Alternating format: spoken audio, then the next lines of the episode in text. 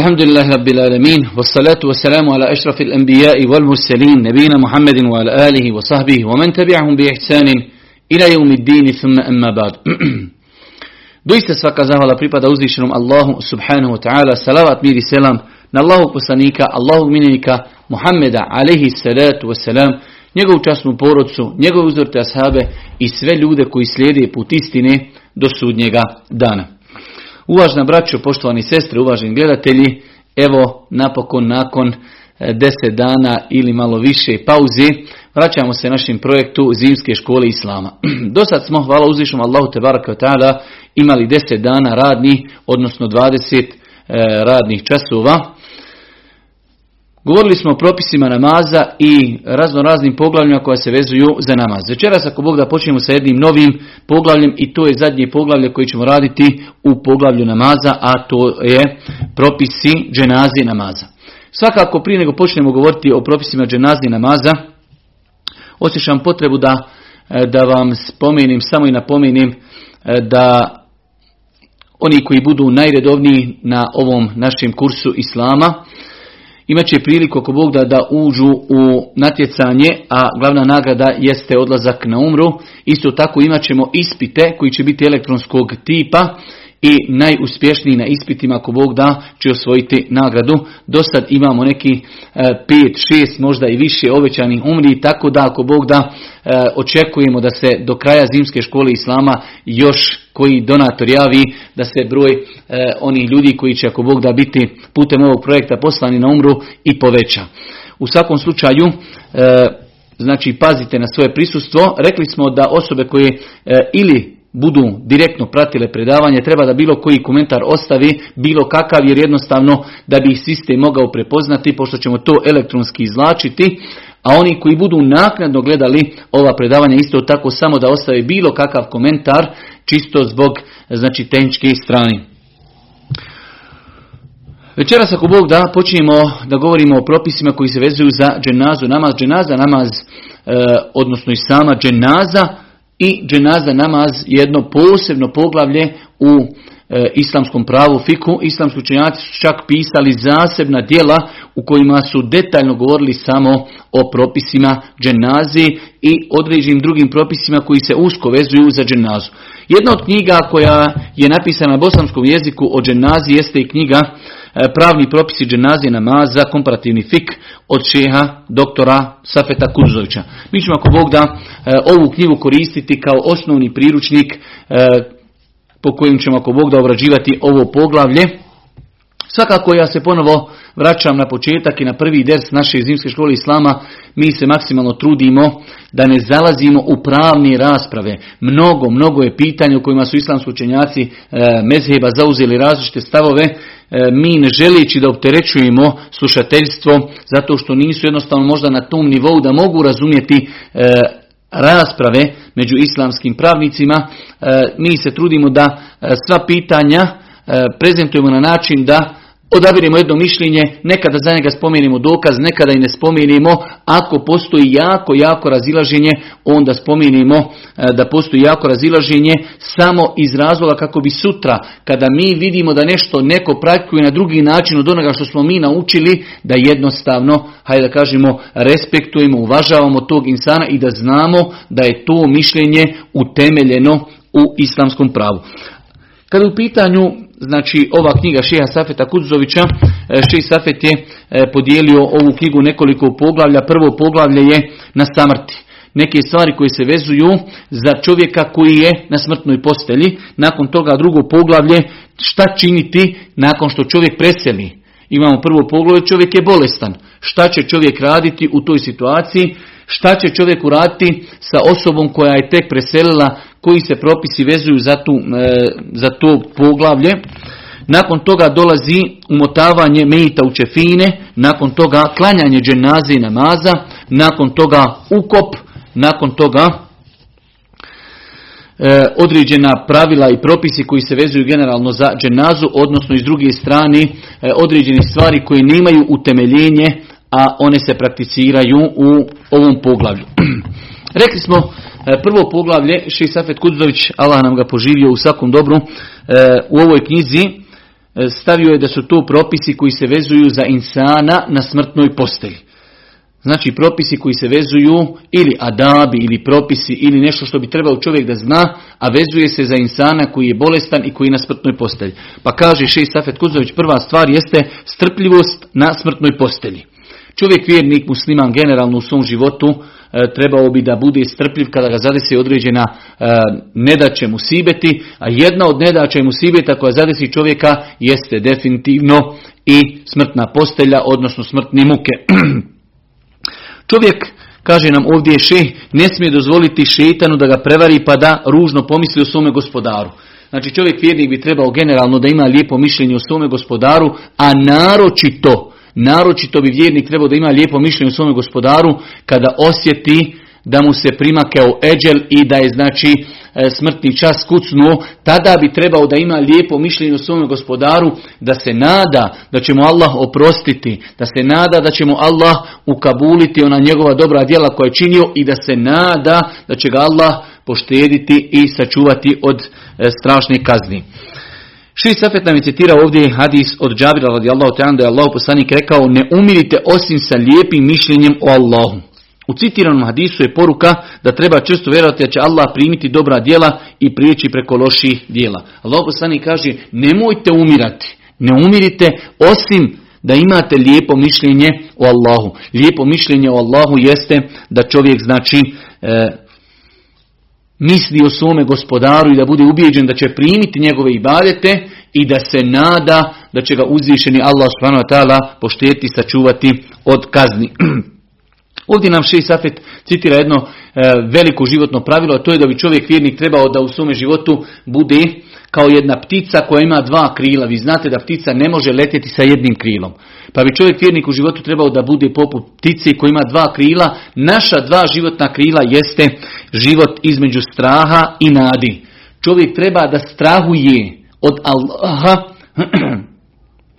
Čovjek vjernik bi trebao da strahuje od Allaha subhanahu wa ta'ala i njegove kazne, znajući svako od nas da ima mnogo grijeha i propusta u svom svakodnevnom životu, a isto tako zbog mnogih argumenata koji ukazuju na veličinu Allahove milosti, na veličinu Allahovog oprosta, na vrijednost izgovora la ilaha illallah, na vrijednost pokornosti Allahu subhanahu wa ta'ala, čovjek bi trebao u jednom momentu da se nada Allahovom rahmetu, Allahovoj milosti, Allahovom oprostu, a s druge strane da strahuje od Allahove kazni. Pa ako jedna od ove dvije strane prevagnu, moglo bi čovjeka odvesti u pogrešnom pravcu. Pa ako čovjek bude samo govorio, kao što velik broj naših vošnjaka govori, Allah će oprostiti, Allah će oprostiti, Allah će oprostiti, to će odvesti čovjeka da čovjek ne prakticira ono što zna. Jednostavno, prevagnula je nadao Allahu milost. A isto tako, ako čovjek bude samo strahovao od Allahovi kazni, i to ga može odvesti u pogrešnom pravcu. Enes ibn Malik radi Allah prenosi da Allah poslanik ali se letu selam jednog dana ušao kod mladića koji ležao na smrtnoj postelji. Poslanik ali se letu selam ga upita kako se osjećaš u ovim momentima. Tako mi Allaha, o Allahu poslaniće, nadam se oprostu gospodara i strahujem zbog počinjenja grijeha reče. Allah poslanik ali se letu nam tada odgovori ko se, e, kada se spoje ove dvije stvari, strah i nada u srcu vjernika dok je na smrtnoj postelji, Allah će mu dati ono čemu se nada i sačuvat će ga onoga od čega strahuje. Vidimo ovaj hadis jasno nam ukazuje da čovjek i na smrtnoj postelji treba da strahuje od Allahove kazni. Svi mi znamo da imamo propusta, grijeha i tako dalje, ali isto tako, u istom momentu da se nada Allahu i milosti. Svi smo mi rekli la ilaha illallah, svi smo mi muslimani, svi mi klanjamo, svi mi postimo, svi mi dajemo sadaku, svi mi dajemo zekat, idemo na hađ, idemo na umru, ostavljamo mnoge grijehe, pa znači imamo mi razlog zašto da očekujemo Allahovu nagradu, a isto tako imamo razloga jer znamo da smo činili određene grijehe da strahujemo od Allahove kazni. Pa ovaj hadis je jedna, jedna veoma e, lijepa radosna vijest da Allah poslanik ali se letu sram kaže kada se spoje ove dvije stvari strah i nada u srcu vjernika dok je na smrtnoj postelji Allah će mu dati ono čemu se nada i sačuvat će ga od onoga od čega strahuje. Pa znači lijepo je i pohvalno da čovjek kada osjeti da mu nastupaju smrtne muke, a i u svakodnevnom svom životu, da strahuje od Allahove kazni, a isto tako da se nada njegovom oprostu, njegovom rahmetu i njegovoj milosti. E, drugu stvar koju nam spomenuo šeh u ovom poglavlju jeste da je lijepo u islamu i propisano da ljudi, ako je neko već bolestan, bez obzira da li to bile znači, e, smrtna postelja ili ne, u islamu je propisano da se obilaze bolesnici i vidjet ćemo da u islamu su obećane velike, velike nagrade onim ljudima koji posjećuju bolesnike. Pogledajte opet kako je vjera islam društvena, društvena vjera, društvena religija. Čovjek kada je e, bolestan. Tada znači njemu vrijeme sporo prolazi. Dosadno mu je, bolovi su. Jednostavno, mnogo mu znači kada neko dođe kada ga posjeti. Mnogo mu znači kada neko kod njega posjedi 15-20 minuta, kada sa njim progovori, kada mu citira neki kuranski ajet, kada ga prisjeti na nagradu koja očekuje bolesnika i tako dalje. Pa je znači islam društvena vjera podstiče ljude da se međusobno posjećuju kada su u tim teškim psihičkim momentima. Jer čovjek kada je bolestan, pogotovo nekih, hajde da kažemo, hroničnih i teških oboljenja, ljudi su tada u jednom teškom psihičkom stanju, pa je ova naša vjera propisala i obećala velike nagrade onima koji posjećuju ljude koji su bolesni. Pa kaže Allah poslanik alaih salatu wasalam, Pravo muslimana kod drugog muslimana je u pet stvari. Da mu odgovori na selam, da ga obiđe kada je bolestan. Znači musliman ima pravo, to jest s druge strane naša je obaveza da odemo i da obiđemo brata muslimana. u drugom hadisu Allah poslanik alaih salatu wasalam kaže kada neko obiđe bolesnika u predvečer, s njim iziđe 70.000 melika tražići za njega opro sve do zori. Također ima poseban vrt u džennetu. Kada ga posjeti ujutro s njim izađe također 70.000 melika tražići za njega opro sve do noći. I imat će poseban vrt u džennetu. Znači Allah poslanik alaih salatu wasalam kaže ko jutrom posjeti bolesnika koji zajutra ranim satima posjeti bolesnika, sa njim iziđe 70.000 meleka dove za čovjeka koji obilazi, poslan, e, koji obilazi bolesnika. S druge strane, ko predveći, znači kada nastupi noć, ode i posjeti bolesnika, cijelu veći 70.000 meleka dovi za tog čovjeka, zato što je odvojio svoje vrijeme i posjetio čovjeka bolesnika. Također od stvari koje je lijepo znati, a koje su spomenute u ovoj knjizi, jeste da e, nam Šeš Safet kaže dozvoljeno obići nevjernika, bolesnika s namjerom pozivanja u islam. Znači čovjeku muslimanu, pogledajte kako je vjera potpuna, savršena, čak i kada vidimo u našem okruženju, čovjek ne musliman, bolestan je da ga odemo, da ga obiđemo, da mu činimo dobročinstvo i da iskoristimo tu priliku da ga pozovemo u islam, jer mi tom čovjeku želimo hajr, želimo mu da se spasi vatri džehennema. Allah poslanik ali se letu selam kao što je došlo u vjerodostojnom hadisu, Safet nam je citirao taj hadis, stoji da Allah poslanik na smrtnim mukama posjetio židovskog dječaka koji je prije toga pomagao i izmetio Božijem poslaniku, ali se letu selam, pa kada je došao Božiji poslanik, pozvao ga je da primi islam. Pa je taj dječak pogledao u svoga oca, pa je njegov otac i šaretom kazao, pokori se Ebul Qasimu, primi islam.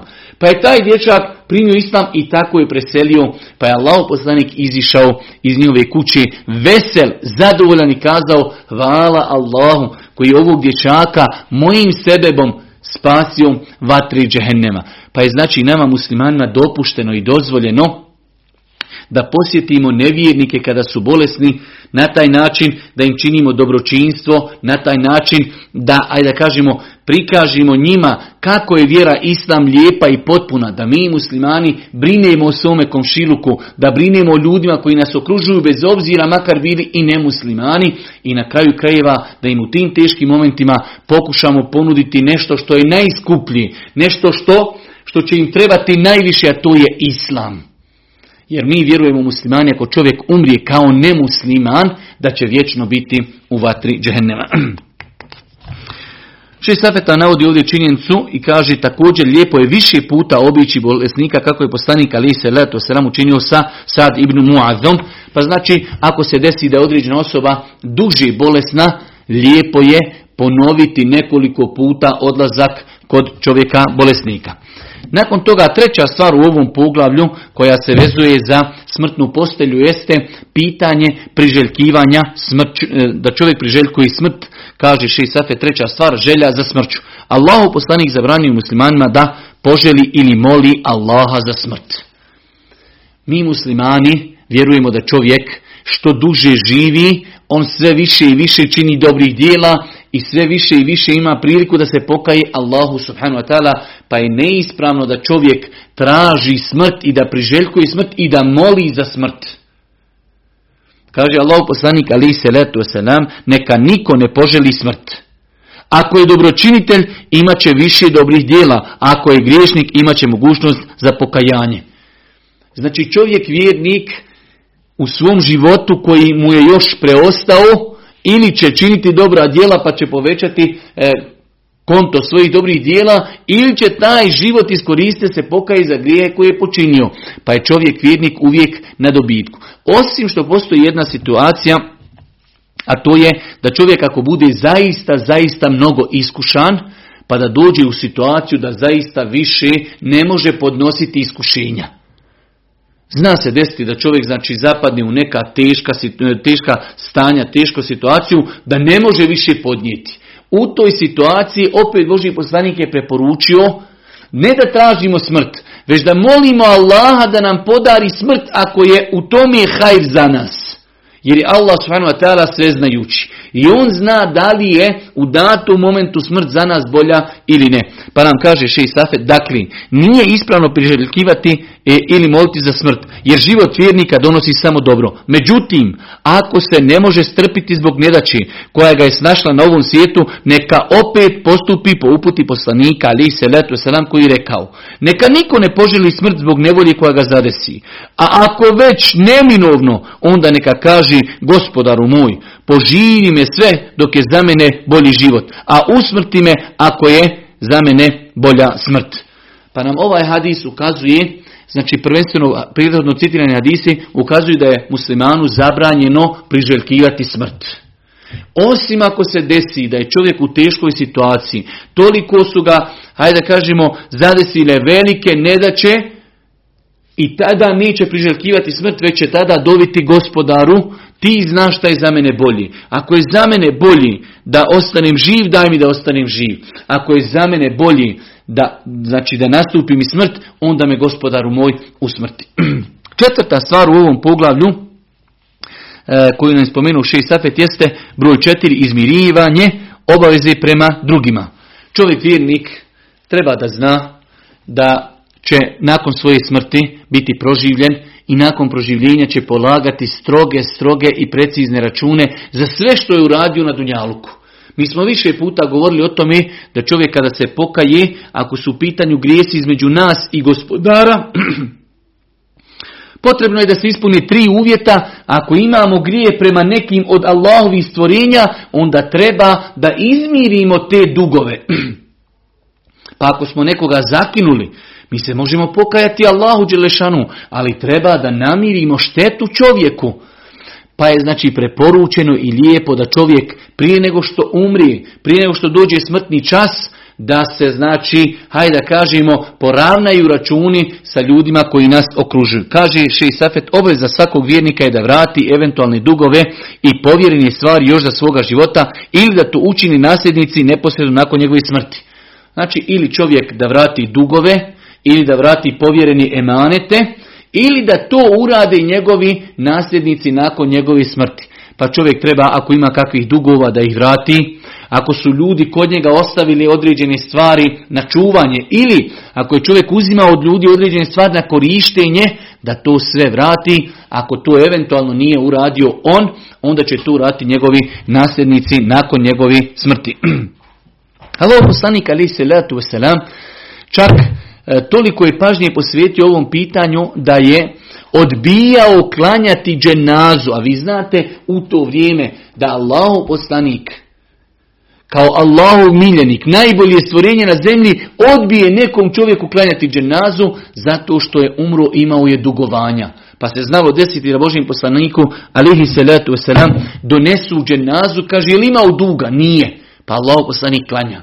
Donesu drugo, kažu, jel imao duga, kaže Allah poslanik, jest, imao je duga, pita Allah poslanik, hoće li neko preuzeti njegov dug na sebe. Ako neko preuzme, Allah poslanik bi mu klanjao dženazu, ako niko ne preuzme, Allah poslanik bi ostavljao ljude da mu oni klanjaju. Čovjek je vjerni, čovjek je musliman, treba mu klanjati, ali Allah poslanik, bojkotujući njegovo djelo, bojkotujući, bojkotujući to da ljudi ostavi za sebe dugove neriješene, nije želio da takvim ljudima klanja klanja e, dženazu.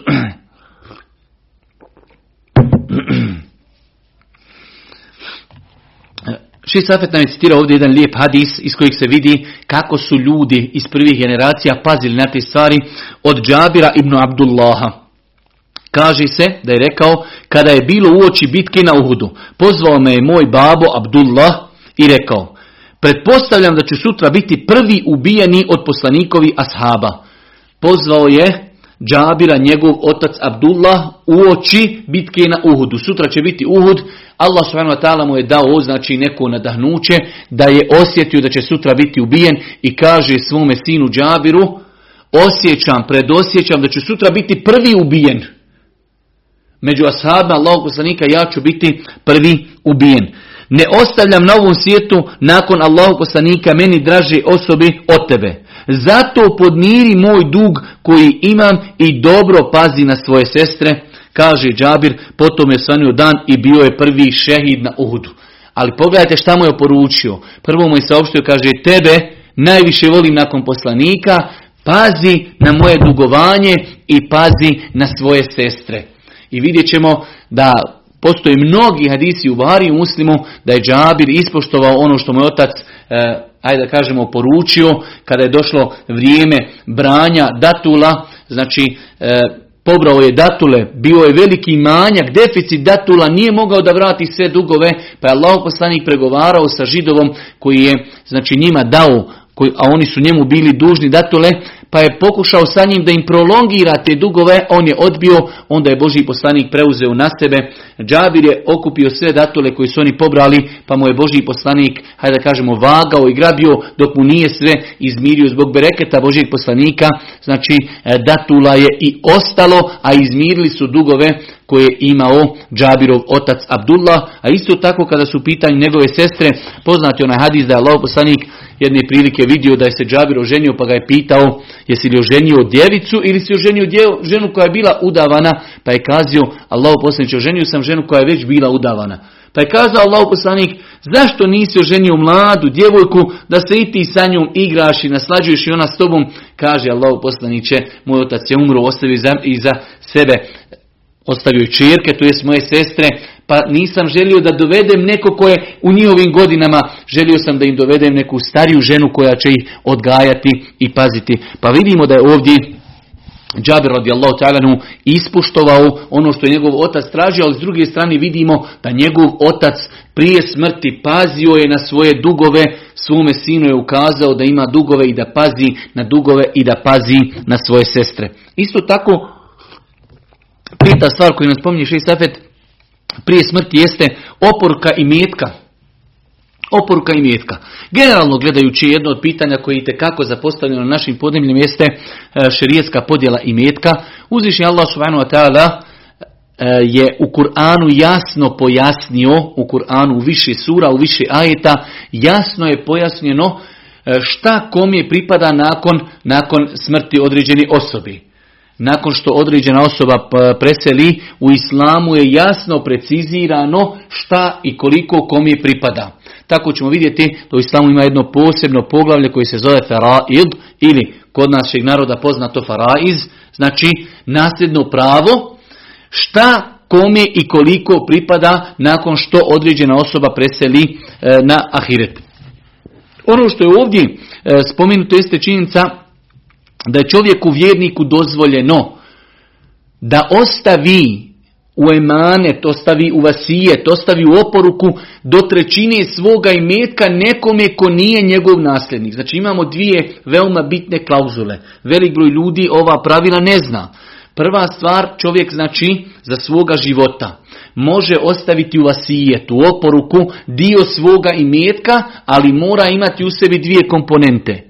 Da ga ostavlja nekome ko nije nasljednik. Jer nasljednicima je definisano šta će dobiti. Uzvišeni Allah je precizirao šta će dobiti. Pa ako čovjek, hajde da kažem, ima e, dvoje muške djece i jedno žensko, ostaje supruga i ta njegova braća, Svima njima je precizirano ako ovaj čovjek umrije šta će dobiti muška djeca, šta će dobiti ženska, šta će dobiti supruga, šta će dobiti njegova braća i tako dalje. I obrnuto, ako preseli žena, šta će dobiti njen muž, šta će dobiti njena djeca i tako dalje. Čak ako preseli dijete, šta će dobiti njegov otac, njegova majka i tako dalje. Pa je islamom strogo precizirano šta će ko dobiti i koliko. Ali je čovjeku dozvoljeno za svoga života da ostavi opor kada kaže ja kada preselim od moga imetka taj i taj dio dajte tom i tom. Ali imaju te dvije klauzule da ne prelazi trećinu imetka i da ne oporuči ništa svojim nasljednicima. Jer nasljednici će dobiti ono što ih sljeduje. Prenosi se od Sad ibn Abi Waqasa radi Allahu ta'ala da se razbolio u Mekke, vjerovjesnik sallallahu alaihi došao mu u posjetu pa ga je sad upitao, šta misliš o Allahu poslaniče da poručim cijeli imetak? Imaju drugi predaju kojima je sad rekao Božijem poslaniku, Allahu poslaniče ti znaš da sam ja bogat, ne nasljeđuje me niko osim jedna čerka. Samo ima čerku. Pa o ta čerka će se veli udati, mogu li ja Božji poslaniče ostaviti sav imetak u vasijet? Pa kaže Allahu poslanik ali se letu sram, nemoj. Pa ga je sad ponovo pitao, a da ostavim polovinu, evo ako mi ne dozvoljavaš da ostavim cijeli imetak, mogu li ostaviti polovinu? Pa moj poslanik rekao, nemoj ni polovinu. Kaže, mogu li trećinu? Pa moj poslanik rekao, trećina. Pa i trećina je mnogo. Ali znači Boži poslanik je, Boži poslanik ali se letu selam dozvolio je, dozvolio je e, da, da Sad radijallahu ta'ala anhu ostavi trećinu svoga imetka e, u vasijet iza sebe nakon svoje smrti. Iako je bilo učenjaka koji su kazali ovaj način kako mu je Allah poslanik dozvolio pa je kazao esulus, u kefir, trećina, može ali trećina je puno, Kažu islamski učenjaci, bolje je ostaviti, ako već nešto ostavljamo iza sebe, da je manje od trećine imetka, pa je Allah poslanik kazao na kraju hadisa, bolje je da ostaviš svoje nasljednike imućne nego da budu bijeda i da prose i traži od drugih. Pa je to znači e, srž i pojenta islama. Bolje je da čovjek ostavi svoju djecu bogatu nego da on svoj imetak ostavi u vasijet nekom drugom, a njegova djeca i njegovi nasljednici da ostanu sirotinja. Nakon toga broj šest u ovom prvom poglavlju, a to je poglavlje, znači smrtna postelja, jeste oporuka za propisano obavljanje dženazi. Kaže naš uvaženi doktor Šejsafet Kuduzović, ako musliman zna da neće biti oprinjen ili ukopan na propisan način, obaveza mu je da oporuči svojim nasljednicima da mu obavi nazu, da mu obavi nazu po sunnetu Allahog poslanika i klonije se svih novotorija koji su skoro preplavile i umrtile praksu Allahog poslanika, kako u ovom, tako i u drugim, e, brojnim drugim obredoslovljima. Tako su postupali ashabi, uzor te generacije, koja je najdosljednije slijedila sunet Allahu poslanika ali se letu selam.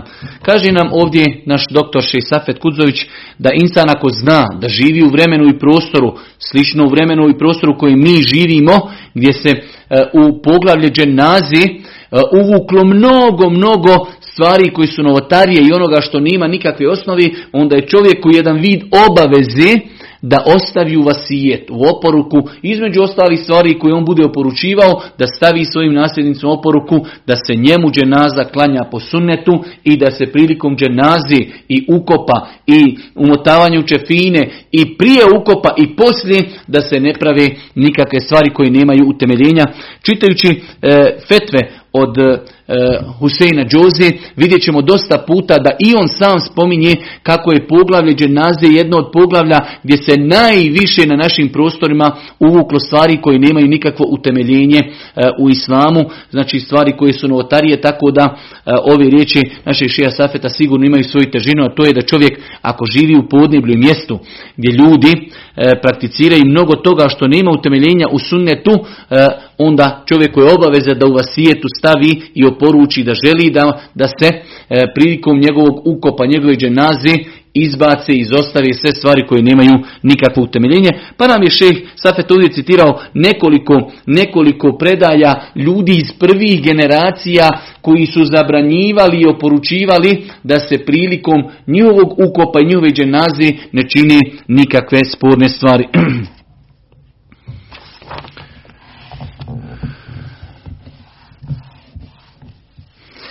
Broj sedam od e, propisa koji se vezuju za e, smrtnu postelju, prvo poglavlje knjige e, Šeha Safeta, pravni propisi dženane zanaza, jeste talqin, posticanje na izgovor kelima i šehadeta. Kaže nam šeh, lijepo je posticati čovjeka pred njegovu smrt da izgovori šehadet, jer su to najbolje riječi koje se mogu izgovoriti u tom momentu. Znači lijepo je i pohvalno je da se osoba koju su nastupile smrtne muke podstiče na izgovaranje la ilaha illallah jer su to najskuplje i najbolje riječi koje čovjek može izgovoriti u tom momentu i u svim drugim momentima. Pa prvi propis koji ćemo večeras naučiti u poglavlju telkina jeste da je pohvalno da osoba koju su nastupile smrtne muke, znači vidi ljudi oko njega da su to njegovi posljednji sati ili posljednje minute života, da ga podstaknu na izgovaranje riječi la ilaha illallah Muhammedu Rasulullah.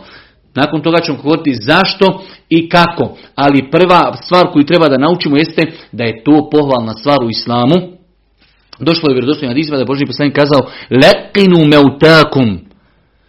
Činite telkin ljudima kojima su nastupile smrtne muke da izgovori riječi La ilaha illallah Muhammedu Rasulullah. To je prva stvar. Od Ebu Saida al-Hudbe prenosi da Allah poslanik rekao postičite vaše samrtnike na riječi La ilaha illallah. Druga stvar, mudrost izgovarna šehadeta na smrtnoj postelji pojašnjava drugi hadis u kojima Allah poslanik kaže kom je budu zadnje riječi La ilaha illallah ući će u džennet. Ovo je mudrost toga. Zašto da mi ljude postičemo na smrtnoj postelji da kažu la ilaha illallah, jer su to najbolje riječi da čovjek umre svjedočeći zadnju, znači stvar koju kaže ja umirem, ja odlazim sa ovog svijeta, ja vjerujem da nema istinskog Boga koji zaslužuje da bude obožavan svim Allah i vjerujem da je Muhammed alaihi salatu njegov poslanik i sa tim ja odlazim, time pečatim svoja djela i sa tim ja odlazim sa ovog svijeta. Pa kaže Allah poslanik u vjerodostojnom hadisu, ko mi Allah to podari, ko ima ni takvu počast da u tim teškim momentima, ako smo ikada prisustvovali osobi koja umire, to su veoma teški momenti koga Allah time počasti, da mu zadnje riječi budu la ilaha illallah, Allah poslanik kaže njemu je garantovan džennet. Pa je zbog toga propisano da se ljudi u tim znači, e, momentima kada im nastupe smrtne muke postiću na izgovaranje la ilaha illallah, ne bi li Allah počastio ovom velikom nagradom. Velik broj nas zna ove hadise, ali koliko je ljudi koji znamo da su umrli, da su njihove zadnje riječi bile la ilaha illallah. Veoma malo. Jer nije lako u tim momentima izgovoriti ove riječi.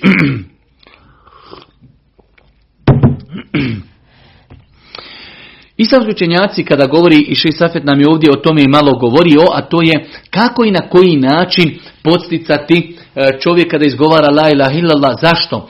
Iz razloga što su to teški momenti.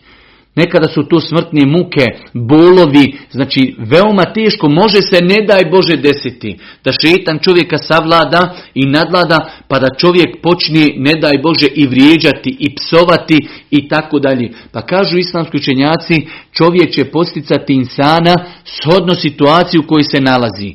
Ako čovjek je znači svjestan i prihvata ono što mu se govori, tada će mu se direktno kazati da mu se kaže insanu koji na smrtoj postelji po imenu i prezimenu reci la ilaha illallah, Allah te nagradio, ti si sada u zadnjim momentima svoga života, reci la ilaha illallah, ne bi li tvoje zadnje riječi bile la ilaha illallah, pa da umriješ na tome. Znači imamo situaciju ako znamo da će to mejit prihvatiti i vidimo po njegovom izgledu i situaciju koji se nalazi da razumije to, reći ćemo direktno. Ako vidimo da mu je to preteško, onda ćemo ga mi indirektno asocirati gdje ćemo mi poluglasno izgovarati la ilaha illallah u vidu zikra. Pa ćemo mi pored njega stati govoriti la ilaha illallah, la ilaha illallah, la ilaha illallah, da njega indirektno asociramo da on kaže la ilaha illallah. Ili ćemo nekome znači aludirajući na njega, ali nekome ćemo pre, govoriti o tom propisu, pa ćemo nekome o, od prisutnih kazati, jer znate li vi za hadise da Allah poslanik kazao kome zadnje riječi budu la ilaha illallah ući će u džennet. Pa znači e, insan treba da pažljiv bude jer su to osjetljivi momenti čovjeku duša izlazi, veliki bolovi, velika patnja, treba da bude pažljiv kako i na koji način će podstakjeti tog insana kojim su nastupile smrtne muke na izgovaranje riječi La ilaha illallah. Ovdje nam je še Safet e, spomenuo nekoliko, e, e, hajde kažemo, lijepi događaja iz historije, kako se znalo desiti, pa imamo ovdje događaj Ebu Hatim i Muhammed ibn Muslim, su posjetili Ebu Zura Razija dok je bio na smrtnoj posteli. Ebu Zura Razija je bio veliki, veliki muhaddis. Pa su došla ova dvojica isto tako velikana da ga posjete, a njemu je nastupile su smrtne muke. Pa su njih dvojica razgovarali da on čuje. Pa su jedan drugog pitali, a znaš li ti hadis koga bilježi i koga prenosi o vrijednosti izgovaranja riječi la ilaha illallah na smrtnoj postelji.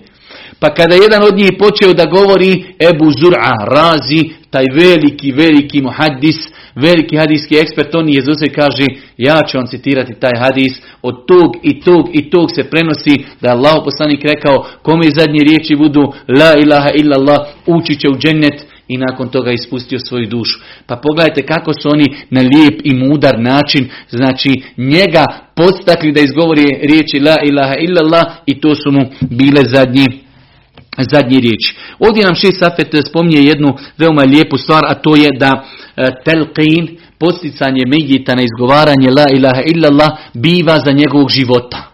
I svi hadisi koji govore o tome govore da treba čovjeka koji razumije, koji čuje, a telqin nakon smrti nema više nikakve fajde i nikakve koristi. Pa nam je šeh detaljno ovdje govori o tom pitanju. Oni koji imaju ovu knjigu mogu se detaljno vratiti da argumenti koji govori o tome da ima telqin posticanje Mejita da izgovori la ilaha illallah nakon smrti, hadisi o tome su Baif i Ši Safet je ovdje spomenuo da e, hadis o tome ima četiri mahane i znači sve te četiri mahane su toliko jake da taj hadis e, ne može biti vjerodostojan do te mjere da može, može biti čak i ništa vam kaže Ši Safet. Kada pogledamo ovaj lanac prenoslaca i njegove brojne mahane možemo slobodno kazati da je ovaj hadis potpuno ništav, a možda i apokrifan lažan. Te da nije dozvoljeno rati po njemu, a uzvišeni Allah najbolje zna. Zato većina islamskih učenjaka smatra da se telqin čini prije nastupanja smrti. Ovo je također stav hanefijske pravne škole kako se navodi u priznatim hanefijskim izvorima.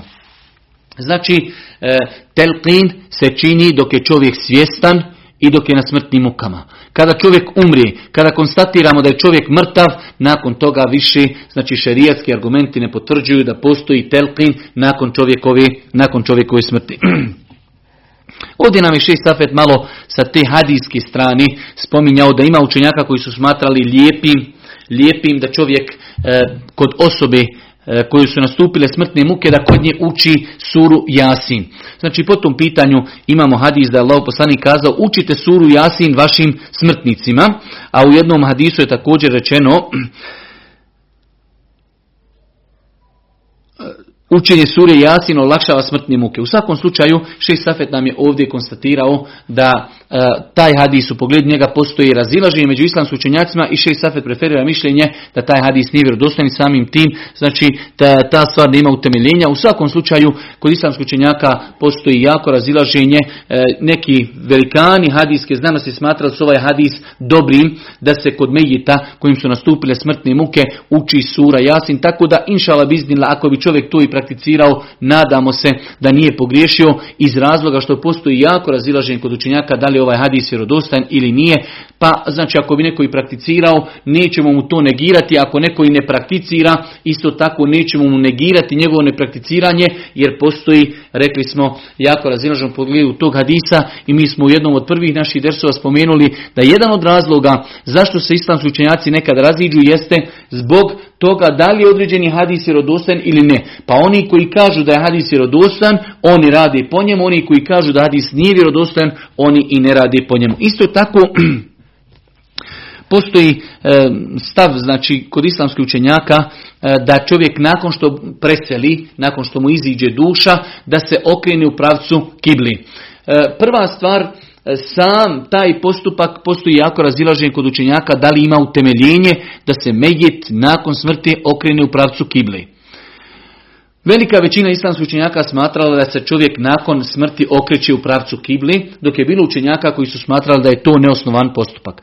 Nakon toga, učenjaci koji su smatrali da se čovjek okreće u pravcu kibli, razišli su se kako i na koji način da se okrene u pravcu kibli, pa su jedni kazali da će se nogama okrenuti prema kibli, a malo će mu se glava pogijeti da mu lice bude okrenuto prema kjabi, a drugi su opet kazali da će se staviti onako kako se stavlja u kabur, to jest na desnu stranu, a da ćemo znači e, svojim licem i bokom znači biti okrenut u pravcu kibli. Tako da e, znači ako bi vidjeli da neko prakticira E, okretanje Medjita prema kibli, inšala e, ima velik broj učenjaka koji to zastupao i oni imaju svoje argumente. E, isto način okretanja u pravcu kibli, postoji dva načina kako se Medjit može okrenuti u pravcu kibli, a isto tako ako vidjeli nekoga da nije Medjita okrenuo zato što smatra da svi argumenti koji ukazuju na taj postupak nisu validni i nisu vjerodostojni, isto tako ne treba, hajde da kažemo, to osuđivati. Kaže šest Safet na kraju, zaključimo ovo pitanje odabranim mišljenjem imama Ibn Hazma koji kaže okretanje smrtnika prema kibli je pohvalno. Ako to ne učini, ne zaslužuje se nikakav ukor. Mi ćemo, braćuma, drage cijene sestre, ovdje napraviti jednu kraću pauzicu od možda maksimalno 5 minuta, čisto da napravimo razliku između dva predavanja i nakon toga vraćamo se ovoj našoj knjizi, drugom poglavlju, šta činiti nakon što insan preseli. Subhaneke Allahumma bihamdike, ešhedu in la ilaha illa in stakfiruke, wa etubu ilik.